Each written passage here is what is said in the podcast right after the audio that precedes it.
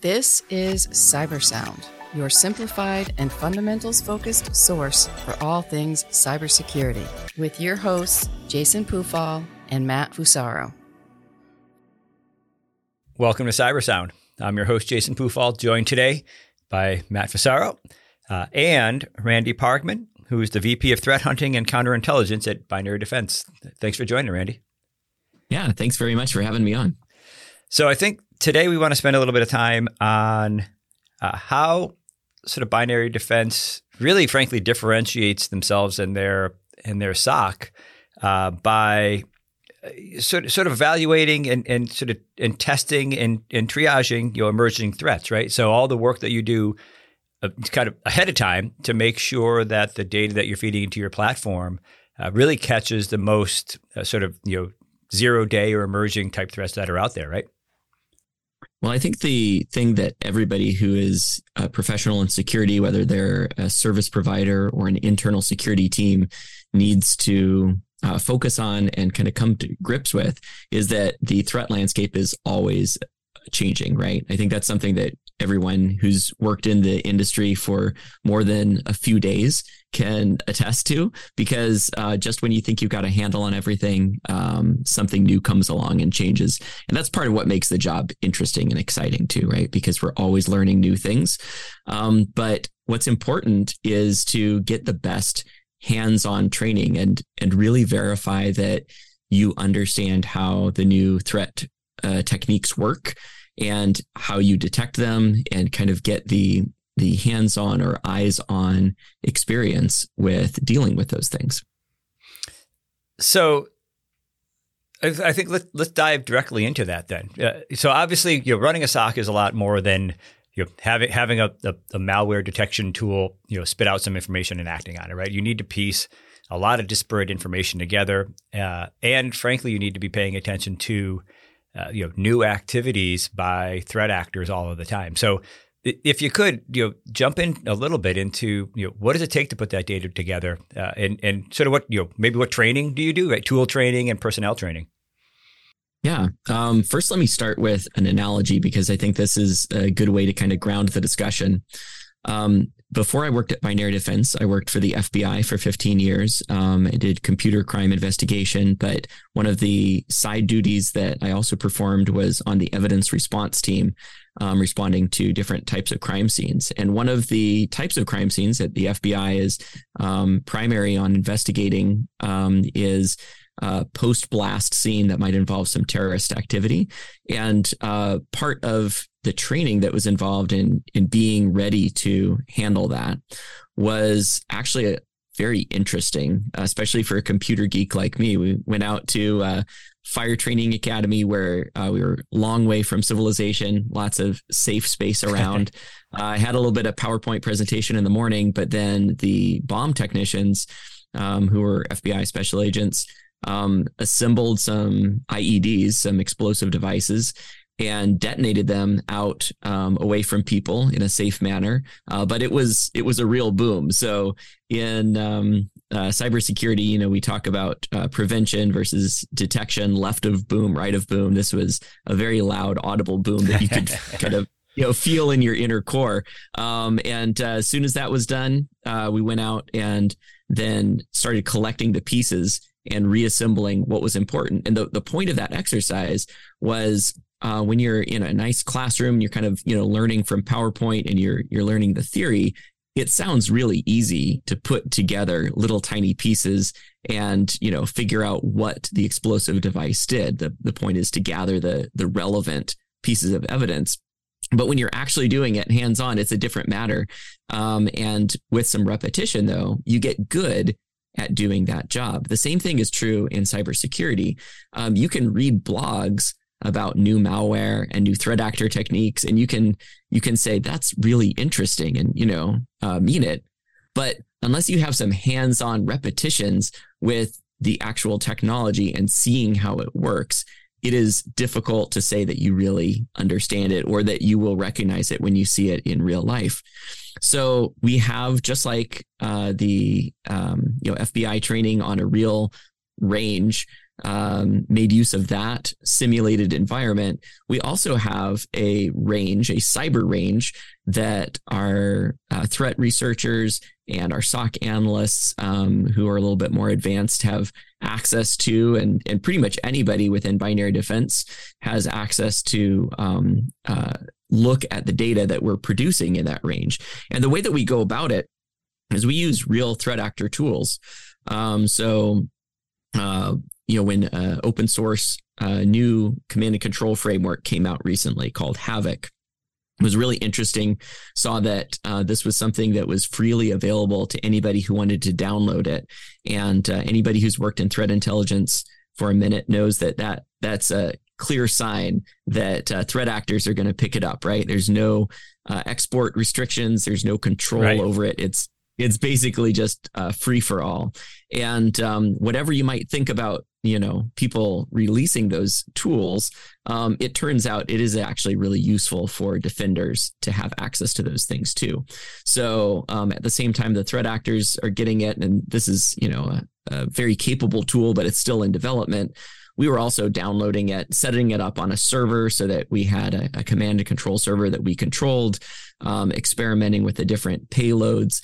And uh, the way that we went about it was a, a, couple of different ways. One is kind of the most obvious, which is let's just take these uh, payloads and execute them in a few different ways in our uh, our cyber range in our test lab. The test lab is totally disconnected from anything else. It's its own standalone infrastructure that uses uh, VPN to kind of you know bring together different computers. But it's it's really just set up like a small business. It's got uh, some domain controllers. Um, it's got some other uh, Linux and Windows servers. It's got a bunch of workstations. Um, we found it's actually useful to have little physical workstations. So we have mini PCs that um, not too expensive to run, but you know they they accurately um, simulate kind of a small business environment. Um, and then we use the tools, in this case, uh, Havoc C2, to gain remote control over one of those workstations. Um, we actually have email set up with uh, real email filtering, um, so we can test. You know, what is it like to try to you know get a payload through email? And uh, uh, unfortunately, the the bad news is as good as all of the email filters are, it's still always possible if you're clever to get around them to kind of think of a different way to deliver a payload. Um, so we used a, a, free online service to deliver the payload. We send it through email, um, simulated uh, somebody falling for it by just you know opening up the email and double clicking on it.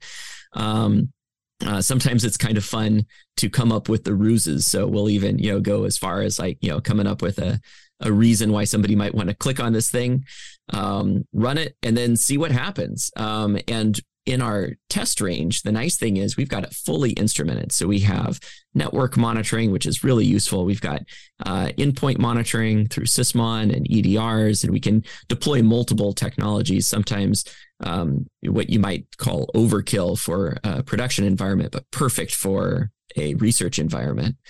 And then we can put the malware through its paces um, see you know what happens when we exercise some of the functionality that threat actors might do um, pick up on some of the signals that we would be able to see in a real life environment. And then we can write new detections um, queries that would let us see if this happens um, in one of our clients environments later on yeah, it, there's so much value that comes out of uh, that type of work, especially for a company like ours. Um, you know, not only does it help people uh, on our side that are doing the defending, uh, or just you know uh, working with binary defense to understand the detections that come out of what uh, what you've uh, created out of your intelligence, but even when we do incident response, a lot of times this will help us with things like attribution, things like developing attack timelines. If we already know how this attack is going to happen because of intelligence that comes out of uh, doing the mal- malware analysis or threat hunting. That helps us so much. We we can get to the the end point of an incident much quicker. Right. Yeah, and, and I think you know what's interesting about what you outlined is sort of the difference. My, what my opinion is the difference between an analyst and a practitioner. You know, somebody a practitioner can look at a firewall log and, and read what's there and say, well, you know, this is what the firewall tells me. Where an analyst can look at data from a variety of different sources, you know, put it all back together, reassemble it, right? Similar to your your your bomb analogy, and then make sense of it, which I think paints that bigger picture, gives you clarity about the beginning of the incident, and and I think frankly gives you a lot greater success at either preventing it or getting to the bottom of what may have happened. Yeah, I agree. You're both spot on there. Um, a, a, key outcome from doing this kind of research is the realization that people matter a lot. Technology is super important. You have to have the technology that supports the people in being able to do anything because we can't just, you know, natively see ones and zeros across the wire. We need tools but the tools themselves all on all on their own are not really sufficient. You really need people on your side who understand what they're looking for have the experience the uh, skills and the repetitions on handling incidents um, to be able to respond appropriately. I, I, mean i think it also and you can you you can correct me if you think i'm off base here but I, I think it also makes it clear that you know technology and preventative controls that we have you know aren't purely reliant on AI, right? Yeah, I mean, it, it, it's a component, but you need that that analyst and that sort of human review to to feed that engine and make it more reliable, which is really what you're talking about. Yeah, you're spot on. I totally agree, and I think I think the right way to see it, it's not an either or. It's not uh, AI or a human analyst. The purpose of uh, technology solutions, whether it uses machine learning or it uses you know uh, other sort of heuristics is to filter out all the obvious stuff. Take care of all the low hanging fruit the things that computers can take care of. Um, if you've ever stood up a web server on the internet um, and started looking at the log files you'll notice that before you've even had a chance to post your first web page it's already under attack right, right. like there's always there's already right. people poking trying to find ways in right? So it, it's really not a volume that human beings can deal with the point of the technology is to filter out all of that easy stuff and then give the human analyst the things that human beings are good at um, so that they have the time and the energy to to really dive, dive into it and figure out what's going on. Uh, as as you grow as a company how hard has it been to actually grow out a team that can execute on these things? Because you know you you can you, you, talk about your SOC analysts and you know positions that I don't want to say are easier to fill, but it, there's more people that have those capabilities. When you start getting into things like malware analysis or threat hunting or even incident response, you're looking at people with you know seasoned skills that have done this before, um, have worked with software, or possibly been a developer in their past.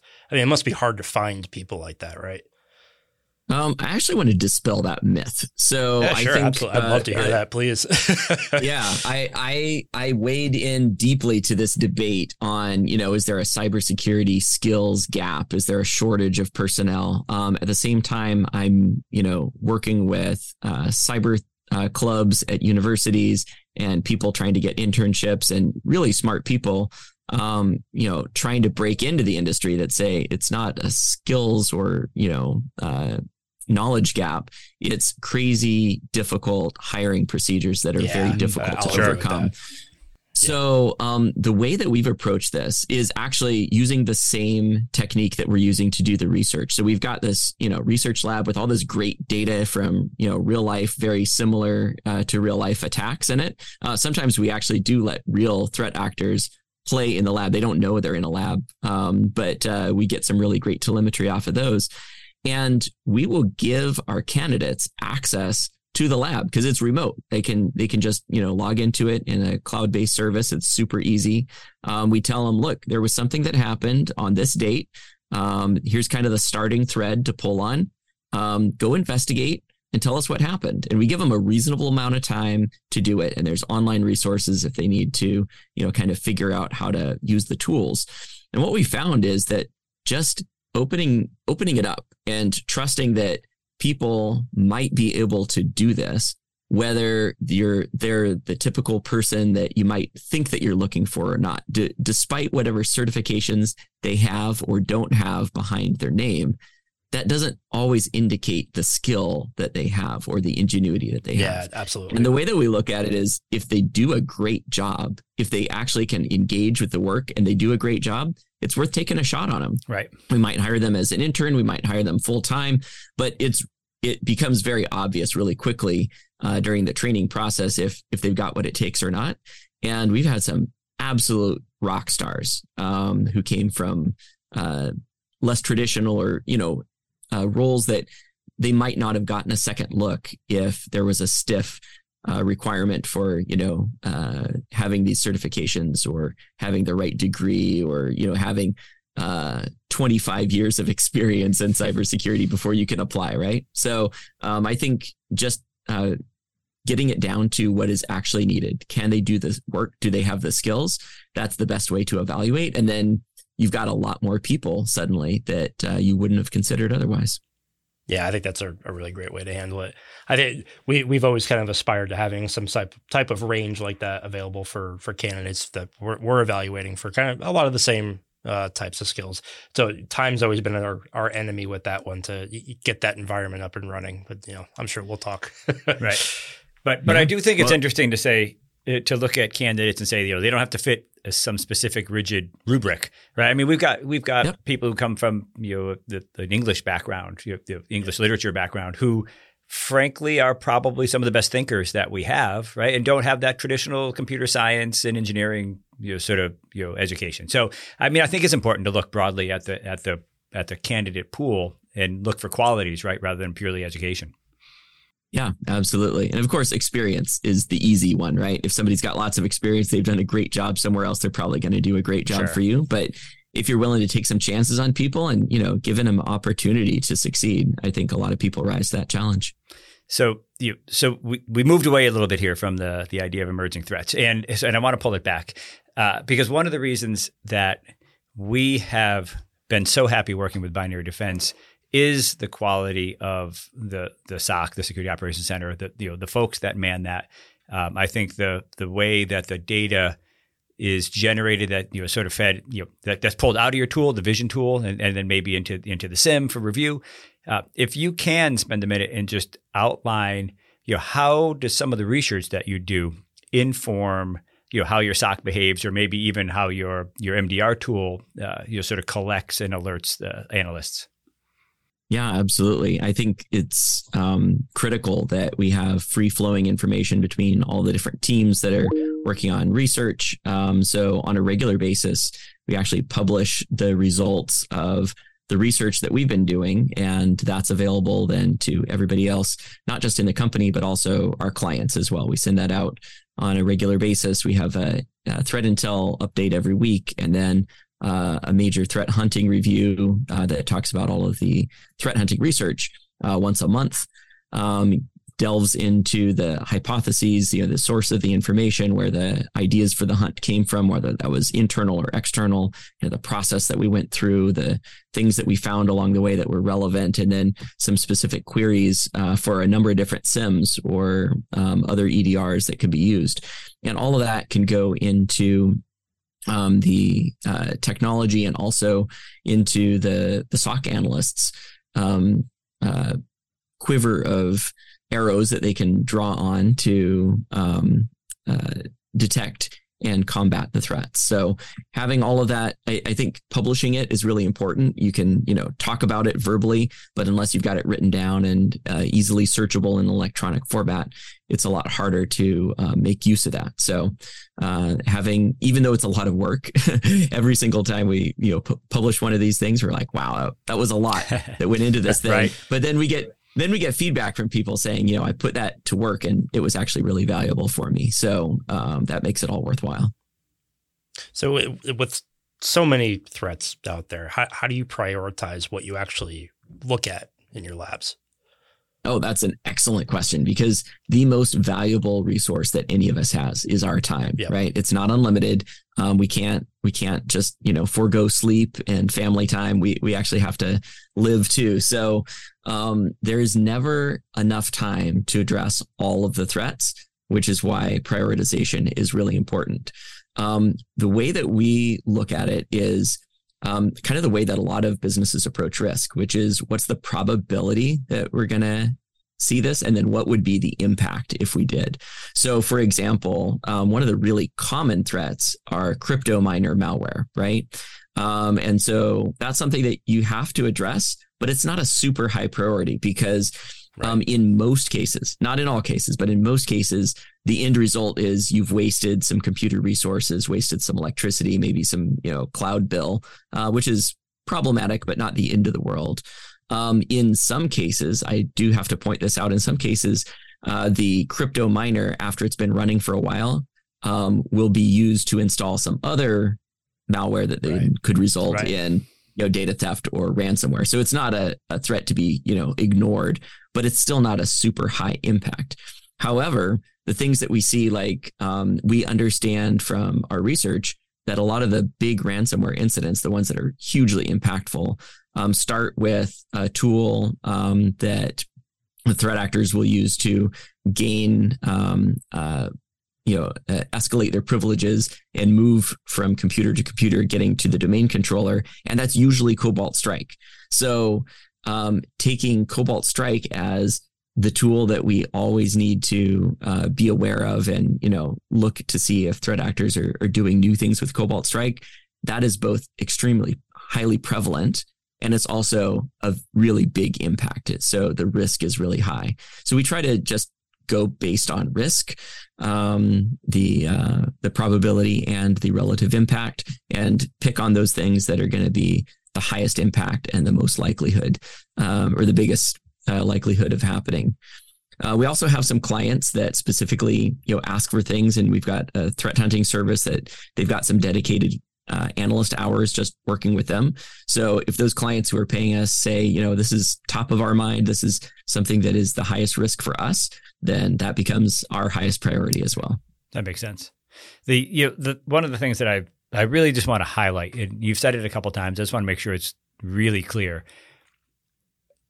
I feel like we often have people who feel that these threat actors are doing something unique for every attack, right, or for every potential victim. And and what you've mentioned more than once is they're just using tools that we all have access to, and I, I think that's really important, right? Because it's not this black hole where we're trying to imagine what the attackers might be doing. We have really good clarity, and it's it's much more about how are they leveraging it, or how are we seeing things develop in that space. But there is some consistency and co- continuity over time on the on the way attacks are executed. There absolutely is. And let me draw back again to my experience with the FBI hunting cyber criminals um, when you view it from the other point of view rather than the the victim uh, network point of view, but you're looking at uh, what were the threat actors doing, you'll find that the way they treat their work is like a job. Um, they they work you know 40 60 right. sometimes 80 hours a week um, but they're doing the same things over and over again. They can't help it. They're human beings. They've got they've got to have some kind of efficiency to their work. Um, it's kind of scary and a little gut wrenching to think about it, but usually each threat actor has more victims on the hook than they can deal with. So they they have to prioritize like you know which which companies have the biggest revenue and are going to be the biggest payday for them. Um, but at the end of the day, they've got their habits um, that they've subconsciously formed. And then in many cases, there's actually written out procedures. So some of the, you know, very prolific cyber criminal threats that um, I got to investigate and eventually caught up with and uh, got to, um, you know, sit across the table from the people that got caught, ask them questions and look at their computers. I could see like they've got a standard operating procedure of you know this is what you do when you get in these are the things that you run these are the the, the tools that you deploy you know here's kind of the the way to go about things so the better you have that information and and the more you're sharing with other practitioners other analysts about you know what they're seeing I think the more it can help you recognize these tactics, techniques, techniques, and procedures of the threat actors, how they operate. It makes sense. Uh, so here's the here's the challenge always with with talking with you is I feel like we could we could spend an hour on here, but we have yeah. a you know a twenty ish minute podcast. So uh, I think in the spirit of kind of keeping to our goal, I want to try to wrap up. Um, I think what you've sort of spoken to today is you know a, a disciplined approach for sort of understanding you know the emerging threat landscape and then integrating that data into the way you're uh, sort of your SOC analysts and maybe your threat hunters actually approach their work on a day to day basis. And again, going back to uh, the reason that we find working with binary defense, uh, you know, often so satisfying is that you are doing you you are spending the time and, committing the resources to doing that, you know, the early recon type work that you need to make sure that you know, you're well positioned when an actual emergency happens. So we certainly appreciate it. I think it's come loud and clear uh, to everybody listening. Uh, and as always, Randy, I, I truly appreciate your time and your willingness to jump on. And I hope that we have you again in the future. Oh, absolutely. And I'll say the feeling is mutual. We really like working with you. It's been a pleasure. And uh, just having people that really appreciate the threat landscape, understand what's important and what is most impactful, uh, that is uh, very refreshing. Well, thanks. Thanks for joining. And, and as always, we hope people got value out of the podcast and feel free to let us know if you've got any questions or if you wanted a follow up. Thanks, Randy. Bye bye. We'd love to hear your feedback. Feel free to get in touch at Vancord on LinkedIn or on Twitter at Vancord Security. And remember, stay vigilant, stay resilient. This has been Cyber Sound.